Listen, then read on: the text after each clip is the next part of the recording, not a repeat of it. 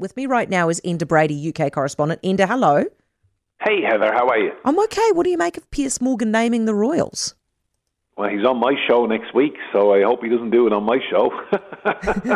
um, what look, will you what do, Enda, if he does?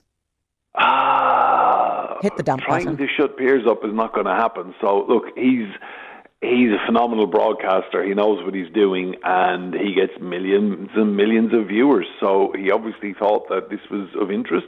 Uh, look, I, th- I think he's probably based it on the reason that if you go online, now I'm obviously not going to name these people on your show mm-hmm. because I don't want to get sued and I don't want ZB getting in trouble either.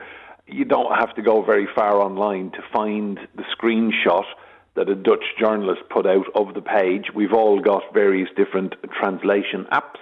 You can run it through them, and yeah, it's there. But I think the big question is how did it get into the Dutch version when the guy says he wrote the book in English and he handed over a manuscript in English? And in my experience, translators don't go rogue and start adding in plot lines to books. Right, so the investigation's going to what end up with somebody being fired?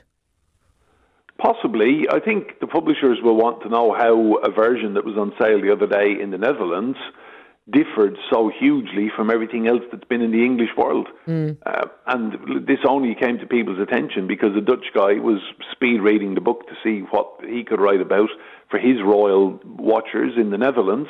He got to page 128, and I think he probably dropped the book. Ooh, yeah, probably. Okay, well, thank you for that, Enda. And I just need to say, surprised it wasn't it wasn't Anne because that was the rumour and she's been cleared, isn't she?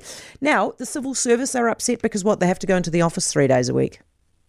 Three days a week. Can you imagine, Heather? They're getting upset at being told by bosses, ultimately the government, led by the Prime Minister, he wants people back. COVID is over and the UK civil service are in uproar. Now, the unions have very quickly got involved here. You've seen the year we've had with strikes absolutely everywhere. Uh, the unions are not threatening a strike over this.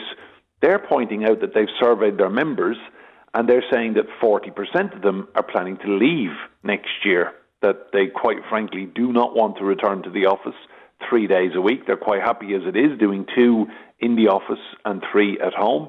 And I think this is being replicated all across London as far as I can see. I look at buildings that are empty. You go in on certain days on public transport, it's empty. Nobody goes in on a Monday and a Friday. Um, it's extraordinary. And the civil service in the UK, they do not like being told what to do, and they're saying they will not work three days a week in the oh, office. Jeez, they just make you want to fire them, don't they? Owen Farrell, so he's not going to play the Six Nations because is it because of mental health reasons? That's what he says. Yeah. So I think, look, him and his family have probably taken a fair bit of abuse off that Rugby World Cup campaign. We see these keyboard warriors everywhere. Anyone time anyone drops a ball or anything goes wrong, they don't like. They're straight on lambasting people. Um, I've met Owen. He's a fantastic fella. I've been invited to training with England to watch him play. Uh, just the absolute epitome of a first class professional rugby player. And he's stepping back, so he's not going to play the Six Nations. The bronze runoff game against Argentina was his 112th cap. He's been playing for his country for 11 years and he's the, the lifeblood of the English team. And I mm. think it's a great shame that he's stepping back from the Six Nations. Now, obviously, there's a tour of New Zealand next year.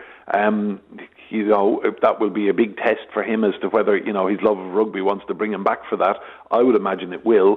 But for now, he's focusing on, focusing on his um, club career with Saracens. Yeah. Enda, listen, thank you for running us through that. Let us know how it goes with Piers Morgan. We'll talk. We'll have to talk to you about that again. Okay, here we go. This Enda Brady, by the way, our UK correspondent.